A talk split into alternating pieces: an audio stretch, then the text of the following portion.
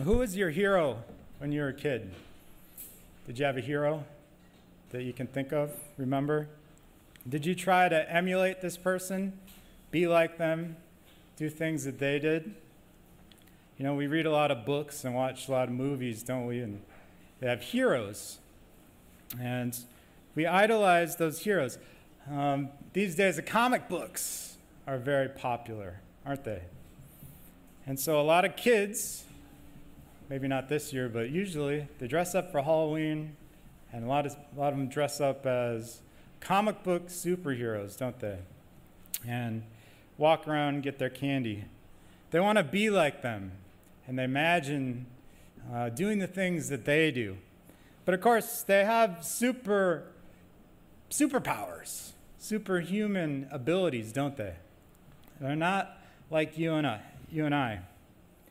And Usually, children realize this and don't try to do the same superhuman things, don't try to attempt them.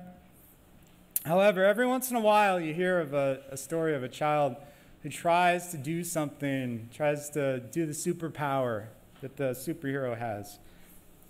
And it could be something like trying to fly, like Bat, Batman, yeah, uh, like uh, Superman. There we go. Um, it could be uh, trying to climb up the wall like Spider Man. Right? So, as you can imagine, it doesn't turn out too well. And sadly, I did a little Google search and I found that there are a number of children who actually hurt themselves very badly, some even died, uh, trying to do what their hero, their superhero, does in the comics. So it can be a deadly mistake to have an unrealistic understanding of your own weaknesses. Now, one of the things that I love about the Bible is it, it doesn't give us um, an idealized portrait of the saints, of the characters in the Bible, but we see them warts and all. We see their sin. We read about King David, didn't we, today? Um, Pastor Jay read for us. And imagine that. He, King, King David was, not only did he commit adultery, but he committed murder. How wicked. And we see that not just with King David, but um, with all the merely human characters, people in the Bible. So it's not what we call hagiography. You know, sometimes you read a story and, uh, or even history that's written in such a way that makes the person look perfect. But the Bible's not like that. It gives us a reality, real portrait. And that's why it's so stunning the picture it gives us of the Lord Jesus. Because out of all the people in the Bible, the Lord Jesus is the only one who's sinless. Sinless in his perfection. And we know that that in itself is a, is a powerful argument for the, exist, uh, for the deity divinity of Christ. Now, in today's passage, we see a stark contrast between, on the one hand, Peter and his denial, and on the other hand, the Lord Jesus and his refuse, refusal to deny God and his faithfulness.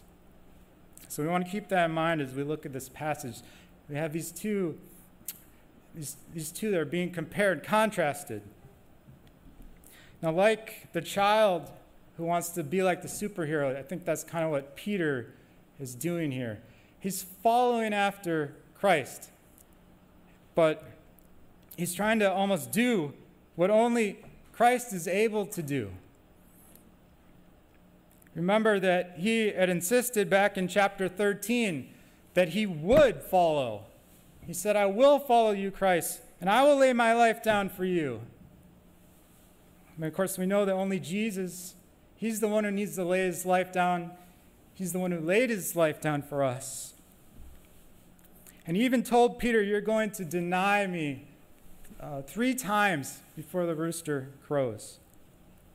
So, this is the main thing we want to see in the text today. A fall occurs when a disciple attempts to follow Christ to Calvary. In other words, when he tries to do what only Christ can do. So, first of all, when a disciple tries to follow Christ to Calvary, when he tries to do what only Christ can do, he falls into spiritual danger. Let's look again at verse 15. It says, Simon Peter followed Jesus, and so did another disciple. Since that disciple was known to the high priest, he entered with Jesus into the courtyard of the high priest. But Peter stood outside at the door. So the other disciple, who was known to the high priest, went out and spoke to the servant girl who kept watch at the door and brought Peter in. So notice, first of all, that Simon Peter um, follows. Remember what had happened when Christ was arrested initially. Um, that all of the disciples had scattered and ran away out of fear. But here we see that apparently a couple of them, Peter, and then it says another disciple, uh, followed him after that. So it's important to understand that Peter was still a disciple. Peter was still had a love for Christ in some form. He's following him. He's concerned about what happens to him. And who is this other disciple? Now, usually, traditionally, it's thought that this was John, the human author of the gospel, right? But there is a bit of a problem with that. Now, why do we think that? Um, when you look at the Gospel of John, you notice that he doesn't refer to himself directly. He's always referring to himself indirectly. Um, in one spot, he calls himself the disciple that the Lord loved. Right? So there's a kind of modesty to him in that he doesn't want to name himself. And so that's why it's usually thought that he's talking about uh, himself here. But there's, there is a small problem with that because this, look at the place that this other disciple has here. It says that this other disciple somehow knew the high priest. And the high priest obviously is a very high ranking official. Well, who's John? Well, John's, first of all, he's not from Jerusalem. The disciples are from Galilee, right? Kind of out in the boonies, out in the sticks. Uh, Chonnom, as we call them in Korean, right? And also, he was a fisherman, so it's not like the highest position in life. So how in the world might he have connection, some connection with the high priest? And so you'll read some commentators, they say, well, it can't be John. Um, so they think, well, perhaps it was Joseph of Arimathea or Nicodemus, who we read about elsewhere in the Gospels, right? Because those guys, they lived in Jerusalem and they're of high standing. It's easy to understand how they might know a high priest, but John, it's not so easy. Well, um, I do think it's best to read this, understand this as being John. And if we look a little bit closer, we see that, um, like in the Gospel Mark, it says that John's father had servants. So perhaps he wasn't quite as, from quite as humble a background um, as we at first thought. Um, and also, uh, the tradition says that John is from a priestly family, so that makes sense that there could be the connection here, that he would know the high priestly family as well. At any rate, it's, it doesn't matter too much to the story. But Peter had proclaimed, remember, that he would follow Jesus, that he would lay down his life for him. He had this prideful overconfidence thinking that he could do it on his own power, his own strength. And so it's with this spirit that he follows after Jesus.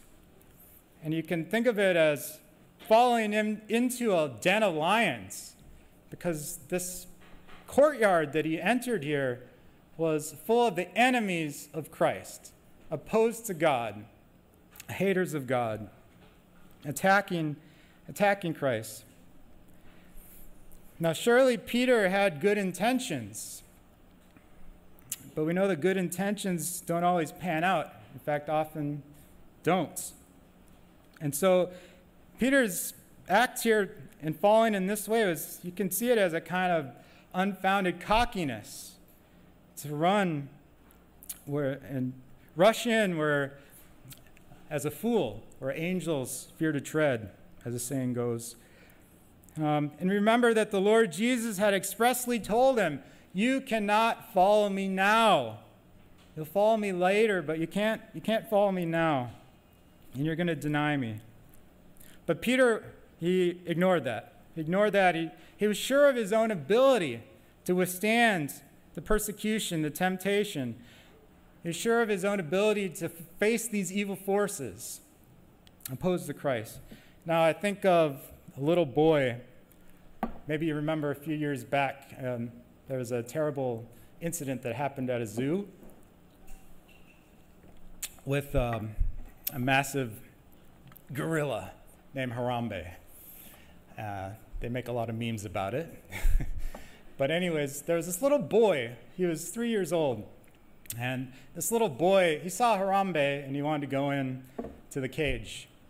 And so he climbed, uh, apparently climbed quite a lot of, quite a tall wall to get inside the cage with this huge, giant gorilla, uh, Harambe. And sadly, Harambe, they had to shoot him because they're afraid he's going to hurt or kill the child. Um, but at any rate, I feel like spiritually, we're often like this little boy. We're so unaware of our weaknesses, of our own fallibility, how easily we can fall to temptation. And we get ourselves into spiritual danger that we ought not. So, we need to not be overconfident in our own flesh. So, a general principle, it's better to avoid temptation altogether when it's possible. You know, it's not always possible, but when it's possible, it's best to avoid temptation rather than flirting with it. Proverbs chapter 4, it says, Do not enter the path of the wicked, and do not walk in the way of the, of the evil. Avoid it do not go on it. Turn away from it and pass on. So, Peter, he didn't pass on. This brings us to our next point in verse 17. Secondly, a disciple, when a disciple tries to follow Christ to Calvary, to do what only Christ can do, he falls into a comfortable denial. So, verse 17 says, The servant girl at the door said to Peter, you also are not one of this man's disciples, are you? He said, I am not. Now the servants and officers had made a charcoal fire because it was cold, and they were standing and warming themselves. Peter also was with them, standing and warming himself.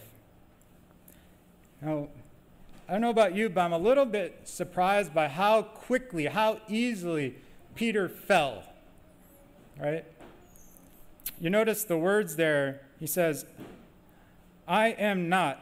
Remember what Jesus had said from the sermon last week? Um, when he came to be arrested, they asked, Are you, the, are you him? And he said, I am. And then they all fell down, right? Because Jesus is declaring his divinity, that he's God. In, in contrast to that, Peter says, Not I am, but I am not, right? But notice how easily he does that. And I'm surprised because, you know, Peter, he's not the weakest link. Peter was arguably the strongest of the disciples, of the 12 disciples. The boldest, the one with the most courage. And yet, he falls over right away the very first questioning. And notice who is the first one to question him? It is kind of a lowly maid, this girl at the door. She must have been of very low station in life, right? And so, what consequence was she? And in fact, she wasn't even being, doesn't seem like she's being very forceful with him, even.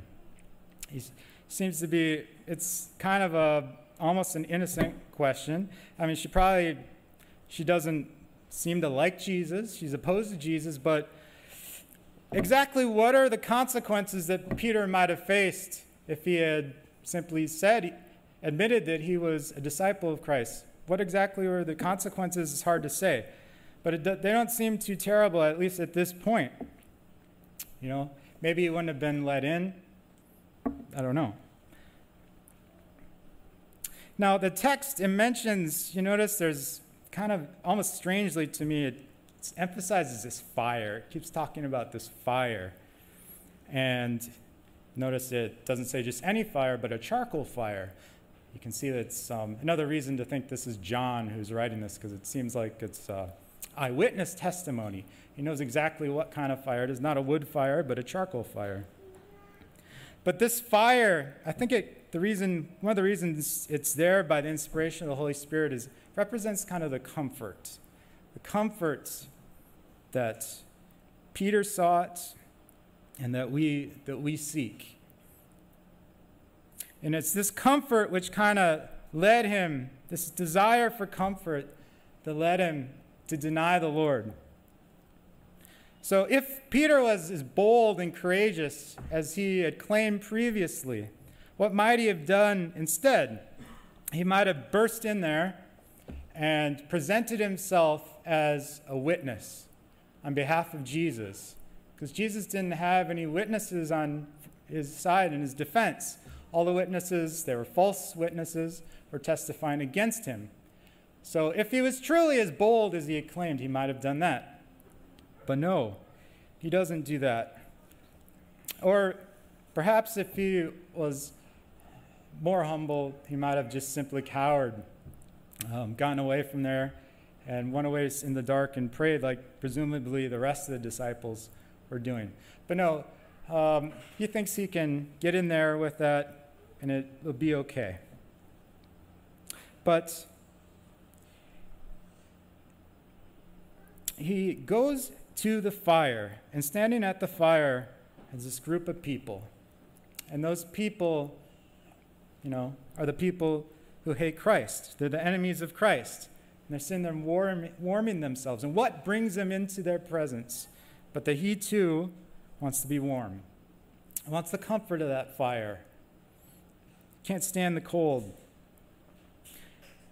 So we should recognize that if you and I were in that position, that we, we would have done the same thing.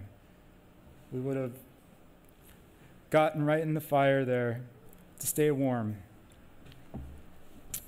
You know, uh, I had a little competition with a friend of mine once. Pastor Jay talked about the Jimjilbang, the hot room, uh, the sauna before. They also have cold rooms uh, at the Jimjilbang. And I had a competition with my friend, and we said, um, who can stay in the cold room the longest? And whoever could stay in there the longest, um, I don't know what they want, want a sandwich or something. So um, my friend and I as you can imagine, we didn't last very long. I think it was only a few minutes. Now, I should be good at staying in the cold since I'm from Wisconsin, but I guess I've been away too long. Um, so we ran out into the comfort of the warmth, the rest of the rooms in the Jimjilbang as quickly as we could. You know, what was our motivation? We had pride to ourselves. We wanted to win the competition, so so pride was our motivation, but it didn't, it didn't really last very long, right? It wasn't enough to actually motivate us to stand there in, in the pain of the cold for long. So, in contrast to us, uh, in contrast to Peter, the Lord Jesus, he had a different motivation. You see, how great is his willingness to undergo discomfort, suffering. You think about it at any point during this trial, at any point when he's on the cross, any, any point in the suffering, he could have called a legion of, of angels down to, to carry him away, to take him out of that suffering, to bring him into comfort. And yet he chose not to. So, how very different Jesus is from us in our sin. And he endured it to the end out of love. That was his motivation. not pride. So, like Peter, we will never choose Christ over comfort by our own strength.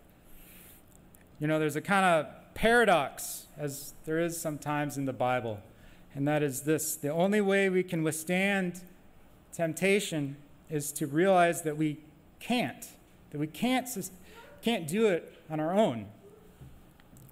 So it's only when we disavow our own strength, our own ability, it's only then, um, and instead we trust fully in Christ's strength. It's only then that we're able to withstand discomfort and suffering for the Lord. Now, I think about Peter because this, we know that this is not the end of the story for Peter, right? We know that he's restored and he goes on to suffer greatly for the Lord. What happened to Peter to change him? Is it that his own strength was somehow matured, like he got in some sort of spiritual gym in which he was able to increase his own strength, his own flesh, so that he's able to endure the persecution. And it wasn't that many days later, actually, when you think about it, in which he was undergoing beatings and all these things and able to withstand it. Well, no. It was that he realized the power of Christ in his own weakness and his need to fully, completely trust in him. And you can imagine how he was transformed when he saw the risen Christ. And he was transformed and realized the power that was in Christ's resurrection. And that he was united to Christ by faith. Faith in that power, not his own. You know, um, Philippians chapter 4 it talks about this. He says, Apostle Paul, he says, I have learned in whatever situation to be content. In any and every circumstance, I have learned the secret of facing plenty and hunger, abundance and need. You could also add there, and cold or warmth. He says, I can do all things through him who strengthens me. So it's only by the power of God that we're able to withstand temptation. And this brings us to the third point. So when the disciple, when a disciple tries to follow Christ to Calvary and do what only he can do, he falls into repeated sin. Let's look at verse 25 again. It says, Now Simon Peter was standing and warming himself. So they said to him, You also are not one of his disciples, are you? He denied it and said, I am not. One of the servants of the high priest, a relative of the man whose ear Peter had cut off, asked, Did I not see you in the garden with him? Peter again denied it, and at once a rooster crowed. So, after Peter denies the Lord once, it's not the end of it sadly, right? You need to realize here Peter denied the Lord not just once, not just twice, but three times. He's kind of descended into darkness in his fall, three times in a row. And there's a principle we can learn here that sin often begets sin. It can often work in a kind of domino effect. And that is because once you open up your spiritual defenses, once uh, there's an opening in your defenses, when your own pride opens up, um, an opening in your spiritual defenses, the enemy takes advantage of that, takes advantage of your weakness, and attacks you more. And this is what happened to Peter. You notice how the attack um, the opposition, it strengthens. So at first, it's just um, this uh, woman at the door, the servant girl, who wasn't pressing him too far, but then it gets pushed further, right? And finally, it's this guy who saw Peter cut off the ear of his cousin, right? So he knows it's Peter, and yet Peter completely lies to his face. You know, the guy had to have known he was lying. I don't know how good of a liar Peter was. Didn't seem like very good. I think if you're a good Christian, you're not a very good liar. Not a very good liar, right? Um, so, so there's um, this kind of progress of sin that happens here. Now, uh, I recommended to you guys before this book is called Korean Pentecost. Uh, it's written by a um, well known uh, old missionary to Korea. And it talks a lot about the persecution that the Koreans went under um, because of the Japanese imperial occupation. And they were forcing the Korean Christians to uh, bow down before the emperor, um, before the shrine for the emperor. And so many Christians uh, rightfully stood against that. And so they were imprisoned by the Japanese authorities. And there was one, um, there was one guy named Kim Yunsuk, I believe, and he tells a little story um, about what happened to him in the jail.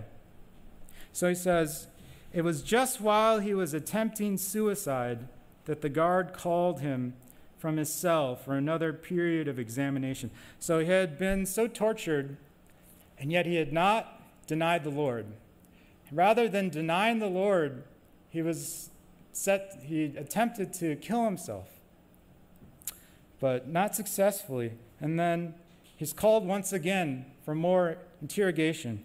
It says, On previous occasions, such a summons turned him to the Lord for strength and wisdom, and the Lord sustained him. He told me that sometimes, under the severest torture, he actually rejoiced in the Lord. But on this occasion, it was different. The sin of attempted suicide had broken fellowship with the Lord and such fellowship is not easily or quickly restored. He followed the guard, numb and prayerless of soul. As a matter of form, he was again ordered to bow to the shrine. And to the surprise of the police, he meekly obeyed. They were delighted at his change of mind and asked him to put his seal to a statement that it was not idolatrous to bow to a shrine. Again, in a numb way, he submitted, and he was now released and told he was free. But like Peter, Kim went out and wept bitterly. So you see, whereas before he says he was able to withstand their interrogation techniques, their torture on him, he says after he had sinned by attempting suicide, it then weakened his defenses such that the very next time they pulled him in there, he automatically denied the Lord and said, Oh, yeah, I'll, I'll bow down before the shrine. And then they let him go. Now, this isn't the end of the story because if you read on, you see that he was arrested again because he started preaching against bowing to the shrine again, and he was martyred um, in the end. But what application can we take from this? You see, we must not take any of our sin lightly. Now, it's pride actually that causes us to take our sin lightly. Because, you know, we may think that we are committing a small sin. And before God, there is, there's no such thing as a small sin before God, of course.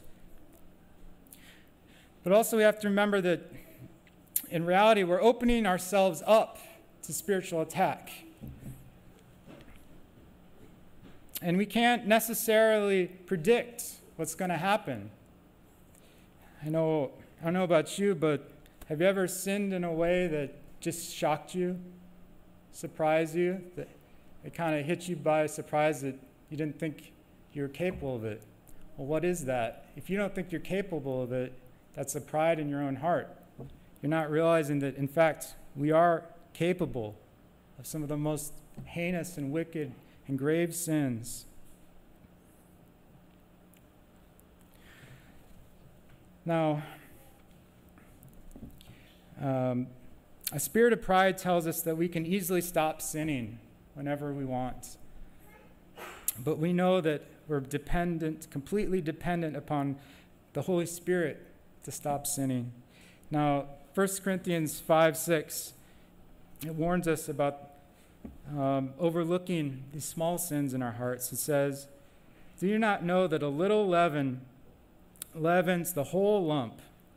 Cleanse out the old leaven, that you may be a new lump.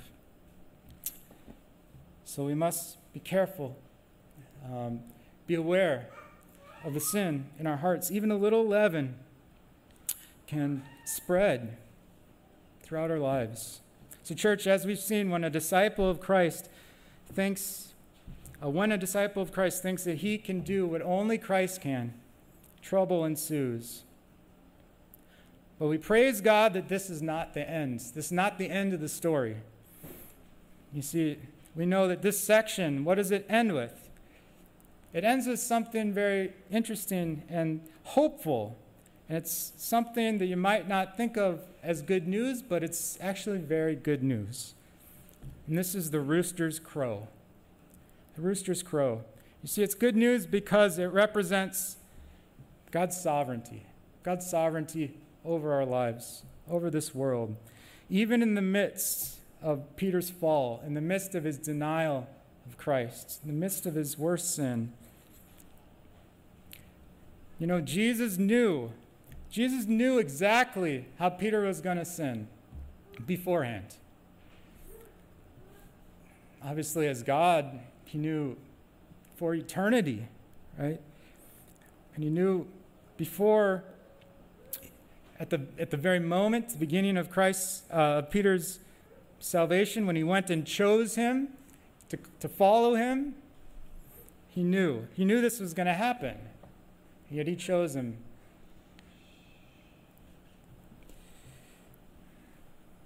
And so, even though it was a grave sin, it did not derail Peter's salvation. In fact, the Lord would use this experience in Peter's life to humble him, to humble Peter. And this is true. This is true for all who believe in Christ, who trust in him.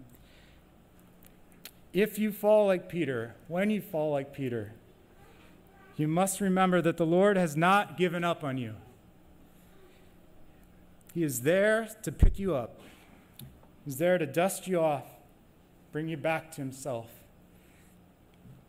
So, in closing, hear this, hear this word from Psalm 40. It says, He drew me up from the pit of destruction, out of the miry bog, and set my feet upon a rock, making my steps secure.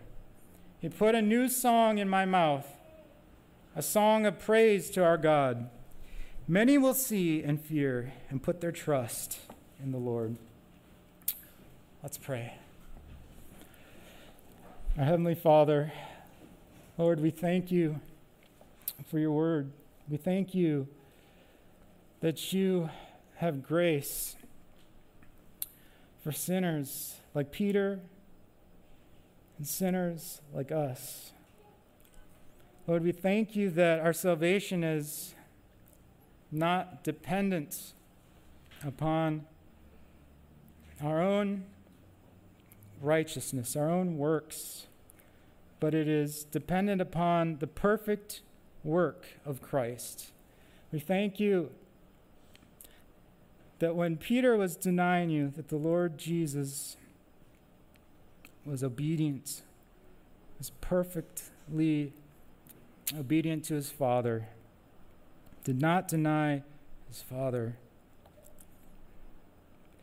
and that he did not choose comfort but chose suffering for our salvation all the way to the end. So, Lord, we pray that we would rely not on our own flesh, not on our own strength, not on our own works, but always when we fall, that we would turn to Christ and that we would turn to Christ to prevent us from falling as well. So bless this congregation now, we pray. In Jesus' name, amen.